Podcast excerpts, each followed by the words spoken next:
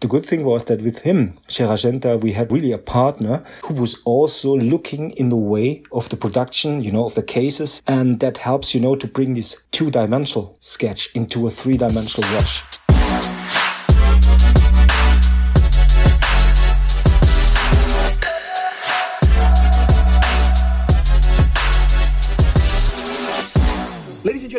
To another episode of Partners in Time. My name is Justin Hast, and it's a real pleasure to be here with you live from Geneva for this IWC Watches and Wonders special. Today I'm joined by a dear friend of mine, Mr. David Seyffer, who quite frankly knows almost everything there is to know about IWC and its 155 year history. He is, of course, the museum curator. And in this episode, we're going to talk about the entire Ingenieur family and its history, as well as touch on the genius of Mr. Gerald Genta from the original Ingenieur SL. Let me go ahead and welcome David to the show. Thank you so much, Justin, and thank you for having me. I mean, it's a very, very special moment. You know, we are talking about the engineer watch, and this is always something that gives me goosebumps because I think it was one of the greatest achievements, greatest designs of IWC of all time.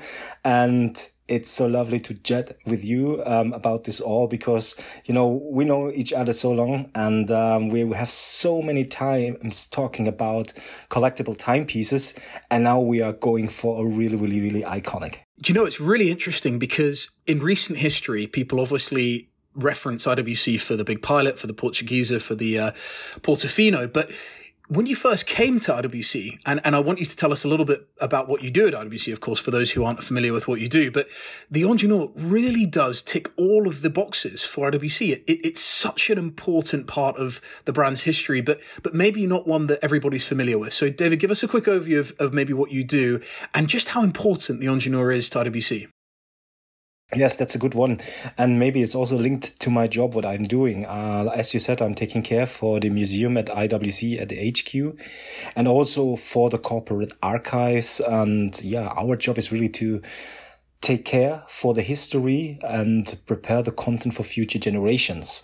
Um, if it is you know, a scientific approach, if it is journalism, um, people who are interest collectors, you know, we are super happy to share our knowledge with people who are interested in the history of IWC. And here comes the point. When I started 2007, you know, among the collectors, um, about the people who know, let's say, the details of the brand, the engineer was, um, I would say, if you know about the engineer, you know about the brand. You know what I mean? So it was, if you know um, more, like than the majority, then you know the engineer. And so it was always uh, very important for me um, to know also the background story about the engineer. And of course, for me, the first time when I was introduced was the early models of the engineer from 1955, because as I, when I started, like I said, 2007, a lot of collectors were really chasing these watches and, um, you know, always talking about the details. So um, I would say, yes, um, from a collector's perspective or connoisseur's perspective, the engineer watch was always very important. I think it's important to reference actually that 1955 date because of course there was an awful lot going on in the watch world in the 1950s some great designs that we know and love today what was going on at IWC in the mid 50s why was it called the Ingenieur and what was the inspiration behind the watch yeah, that's a good point. I mean, like you said, the 1950s that were a time of change. You have to think about after the time of the Second World War. I mean, people were thinking about uh, I would say new decades, peace and rebuild, restruct, go into a positive way into the future. And pretty much also the same for uh, the portfolio of IWC because, you know, 1950, we launched for the first time an automatic movement, the famous Caliber 85 designed by Mr. Pellaton. Very important now up to date because we use this Pellaton mechanism still for our automatic watches. Mm-hmm. And you see there, there was a lot of thinking about um, what could be new in watchmaking, some what could be innovations, and also from a portfolio perspective, what we could do um, as a next level. And the good thing was um, that we had a lot of experience with anti-magnetic watches. And so the idea was born, you know, to have the idea of a soft iron cage shielding a movement against the magnetic field also in a civilian watch because this kind of approach was introduced First time 1948 at IWC for watches for the Royal Air Force, for the famous Mark 11. But these watches were only issued to the Royal Air Force. So, and other um, air forces of the Commonwealth. But anyway, so having a watch with the latest automatic movement, or I would, or I have to say the first um, automatic movement, very straightforward back then. And also with these kind of two watch with the uh, shielding against the magnetic field. This was something new. And of course, the engineer as the one who is looking for a better future, who is constructing things that help us in our daily life. And also think about the 1950s. You have all these electronic devices that were coming up, helping people in the kitchen. I don't know. And so, um, the engineer needs also this tool watch who is resistant against the magnetic field. And so the idea was born to call this special watch the engineer watch. And, um, there are two, um, let's say, legends I cannot prove, but I think they are quite logical to say that maybe it was Mr. Pellaton himself suggesting the name engineer. Mm-hmm. Or it was the former commercial director, Mr. Grieshaber. But anyway, it was a great name. And I think, um, it is a very, um, or you understand, engineer must be kind of a tool watch and something special. And the interesting thing here is that we've got a watch in the mid 1950s that had these characteristics that you mentioned, of course, that set it apart from other watches at IWC and other watches on the market at the time. And then we have this 20 year gap where, um, we then have Mr. Gérald Genta step in and the design, of course, of the SL. But tell us a little bit about what's going on in those years. What was happening at IWC and, and, and then, of course, the, the process of Mr. Genta stepping in. Yeah, I mean, when we talk about uh, the 1955 launch engineer with the very easy to remember reference 666. I mean, it was a product, a watch that was sold not in large quantities, but it was always there. That's, this is uh, what I th- uh, think is very important to mention. And also from a marketing perspective, it's interesting when you see, let's say, um, advertisement of the 1950s, 60s, you know, linking IWC with this technical approach, you know, tool watch kind of character, also, which is then featured in the design. Um, but this was very okay for 10, 15 years. In the middle of the 60s, we decided to update or let's say make a facelift of the uh, engineer. And this was called the reference 866. But as far we can see from the record, this was not quite that satisfying for the team at IWC. So they were thinking, what could be a next step? You know, a complete redesign of the watch. So what we found out from records and also, yeah, some information that maybe in the late 1960s, the idea was born, you know, to do something new. And we know that in August 1969, the project I have to tell it in German, Neue Ingenieur, the new engineer was born. Mm. And what we also learned that it took some, some time because there were first generation of prototypes made. And, um, as we can see then in in uh, meetings and that in 1970 1971 the management was not that satisfied with this um, first step because they want want to have it maybe a step more towards the future. So the diameter was not that satisfying. Also mm. the shock protection was not that satisfying. So they were always challenging the construction team yeah to make something more straightforward. And this is maybe the reason that at the end of the day together with the former marketing uh, director, Mr. Alexandre Ott, we made contact with this design designer with his straight uh, forward design ideas, Mr. Gérald Genta. Mm-hmm. And he was then maybe 1973 taking care of the project. And then, as we know now, 1974, the first drawing of the new engineer was done. And what should I say? I mean, this, this, this design of Mr. Genta was really straightforward, so to speak, uh, something absolutely new for IWC. And here we go. We have the signature of Mr. Alexandre Ott, who signed for it that we make the prototypes. And I think some 10 to 20 prototypes were ready then for the Fair of Basel in April 1976. And yeah, it was the birth of a new generation of engineer. And by all accounts, David, there was a bit of a conflict between the marketing department and the senior management. There wasn't a coherent agreement across all of the team at IWC that this new design from Mr. Genta, who wasn't you know, he, he certainly hadn't the aura that he has today necessarily, uh, was the right decision. Is that right? Yes, this is very interesting to see because I would say some part of the executive committee was more conservative, you know. Also, you have to take in consideration the time, you know, what was happening back then. I mean, in the early 1970s, IWC had some nice sports watches. It was the Aqua Timer, it was the Yacht Club, and a lot of gold watches and jewelry watches. And you know, from an economical perspective, this was selling very well. You know, mm. also I mean, if you see these watches, you won't ever believe that this is IWC, but we made them some really, really sophisticated jewelry watches. But from a commercial perspective, that was okay. So no need from a commercial perspective to change uh, the design. But for Mr. Ott, and um, the guys who were with him, for example, famous Mr. Hannes Pantli, who was uh, also very, um, yeah, he was very uh, looking up to um, uh, Mr. Alexander Ott. This was not the future of IWC, so they were really, really looking for change, something that is very, very special. And the funny thing is that there was no like agreement in the exco. no, no, it was a kind way only made by Alexander Ott and his marketing team to launch this watch and also get in contact to Gérald Genta. And the good thing was that with him, Gérald Genta, we had uh, really a partner who was also looking in the way of the production, you know, of the cases. And that helps, you know, to bring this two dimensional sketch into a three dimensional watch.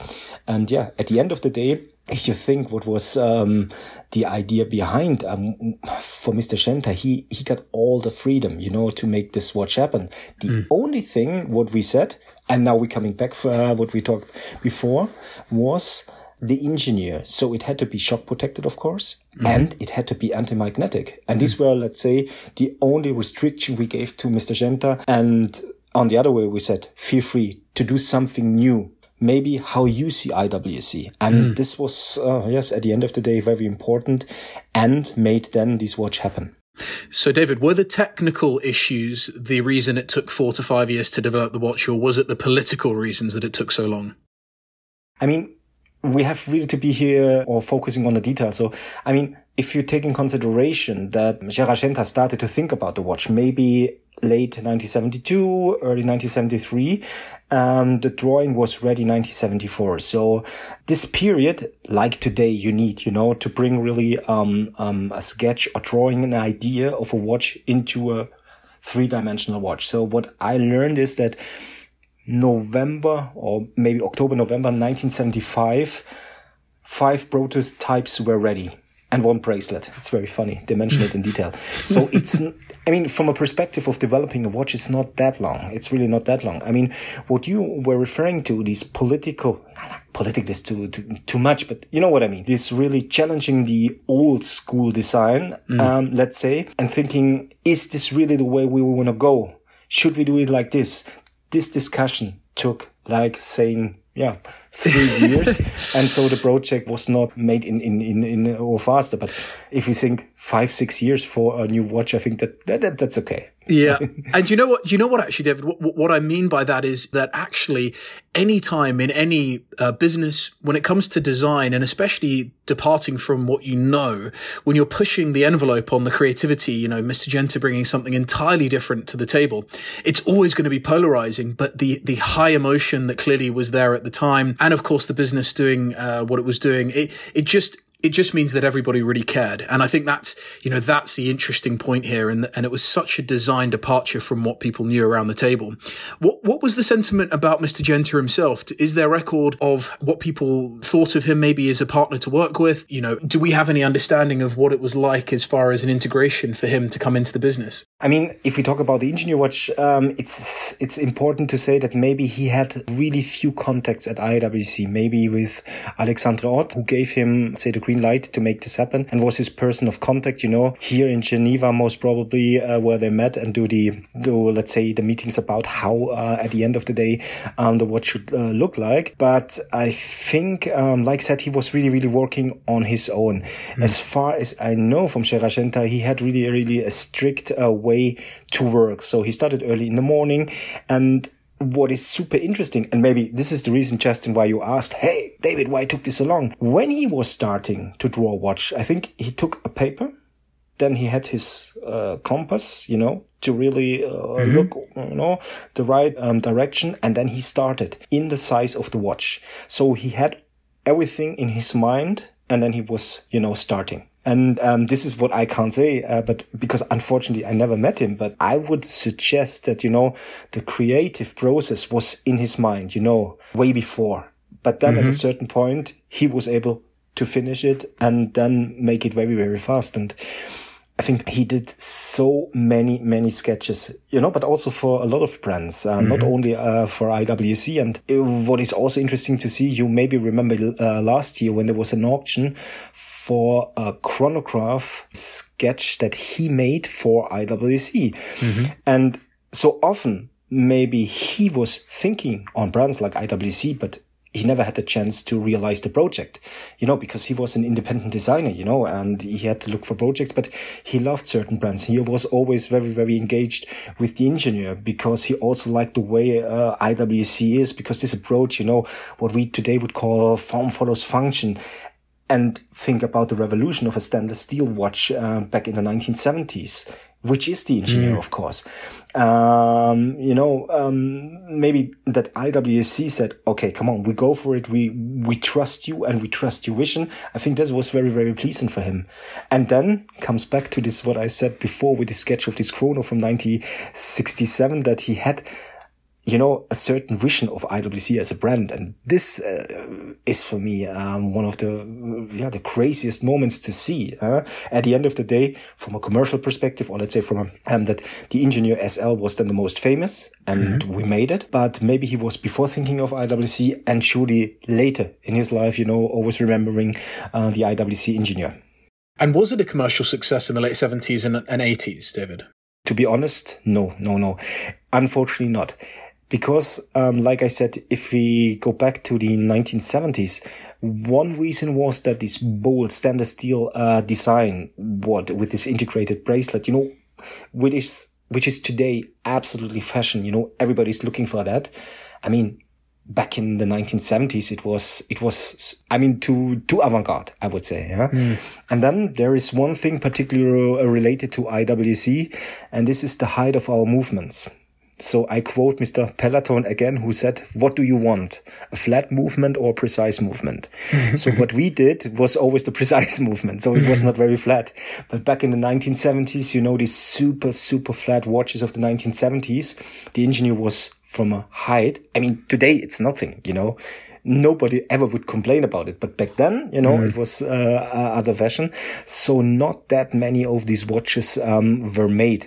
So what we believe, um, taking or checking the records, that maybe some 800, 900 watches were really sold of the 1832 in stainless steel, you know, from 1976 till, um, yeah, 1982 or something. Um, no commercial success. But the interesting thing is here that later for the collectors, it became an icon. Mm-hmm. And also for IWC, the design was really so striking that we still kept up with the design.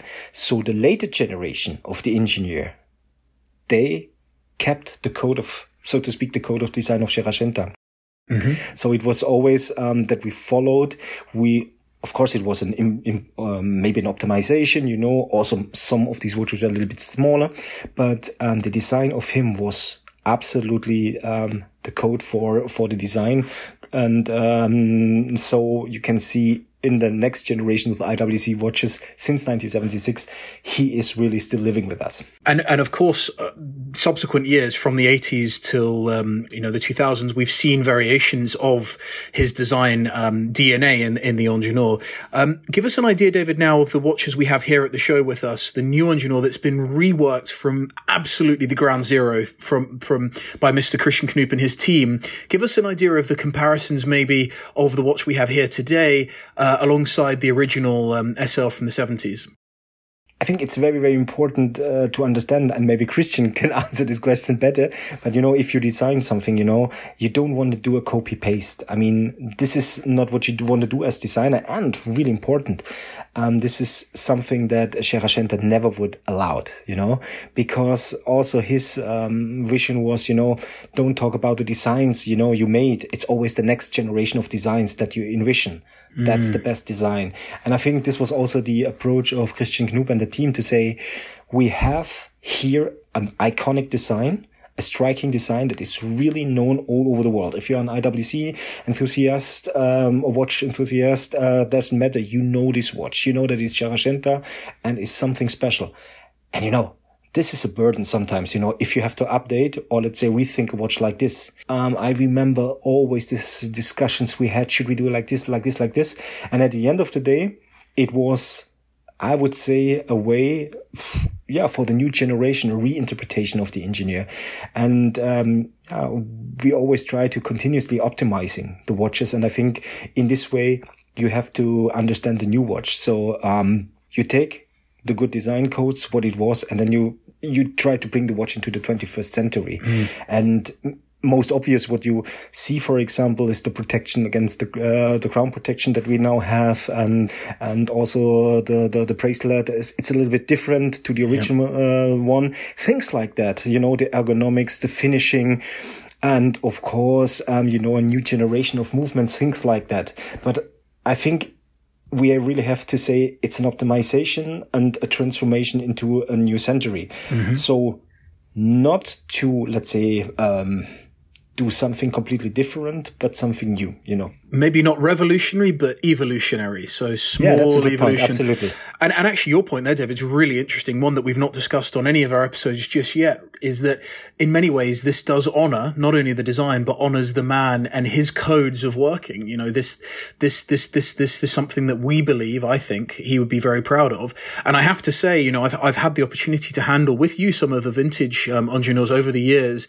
And, um, and I have to say, from an ergonomic perspective, this new launch, this new Ingenieur does wear better on the wrist. You know, as much as the aesthetics look great, of course, it really wears very, very well. And I think that's an important element for anyone um, who's looking to, to buy a watch these days is just understanding how closely you can relate and, and, and build a relationship with the watch every day. It's an easy watch to wear every day in my mind. What's your favorite? What's your favorite from uh, the four that we've uh, launched this, this week? Yeah, but let me go back to the point that you mentioned. I think um, this is this is very important. Also, you know, when you talk, you honor the designer because um, what we should not forget yeah. Um, designers. How many designers do you know from the watch uh, making history? Yeah, not many. I think it was IWC really, we were one of the first, you know, naming a designer. Uh, when you talk about the Da Vinci, I mean, we did this several times, you know, remember last year when we talked about ceramic uh, Da Vinci's, mm-hmm. we always mentioned Hanno Burtscher And if you look, for example, to a catalog back then, um, we mentioned Hanno Burtscher as the designer.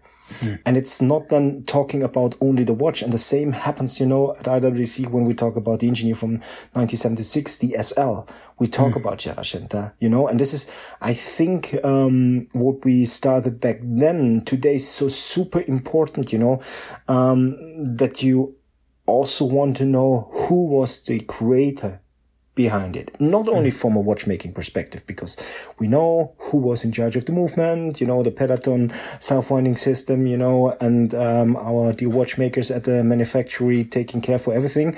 But you know, the idea of design that's so important. So today it's clear you talk, for example, with Christian Knoop, our chief design officer. But in the 1970s, nobody would take care of yeah, but here at IWC, we were thinking about it because, um, yeah, like later, for example, when you compare this to the automotive industry, the designer really is super important shaping um, the watch, of course. And then it becomes an icon or not. And here with Genta, he did this already. And so it's so important uh, to mention him. And this is also, and now I come back to the question. And you see, I, I'm scared to answer it correctly. I could not tell you what is the best watch, you know, um, or the better design because all of them are linked to a certain uh, decade. You know what I mean? So for me now, the new one, of course, that's the perfect watch for the 21st century because, like you mentioned, with um, it's it's super smooth uh, to wear and with the technical features is perfect for your daily life today. But also the 1970s. Looking back then, if you had the chance to wear an 8032 engineer SL, I mean, man, this was kind of, wow, how dare, you know, this was a, a, really, really bold statement. So really, I, I, yeah, I admire both of them, to be honest. This is a perfect choice for a collector. Yeah, absolutely. Both. You're absolutely right, David. I think that's a key point and, and a good, good point to finish on really is that a watch really is of its time, as cliche as that sounds. It's, it's of its time and that's important. Before I leave you, you have to pick one of them. Which one are you going to pick? No, no, no, Justin. No, no, no, no, no. I don't answer this question. Are you now embarrassed if I say I took them both? not of the not of the vintage one versus the new one, but of the colors we're launching now, not the old ah. versus the new. ah, Justin, you know me long time. I'm a very conservative guy, but you know the aqua blue. Um, wow, that's kind of striking striking. Know, all, all this history, um, um, you know, if you check the other podcast and all the contents that we share on our IWC homepage, but talking about this color, the aqua, it's, it's fantastic. And, and I would pick this. So now, great, cool. I wasn't going to have to get you to go head to head with the uh, the original. I think that would have been totally unfair.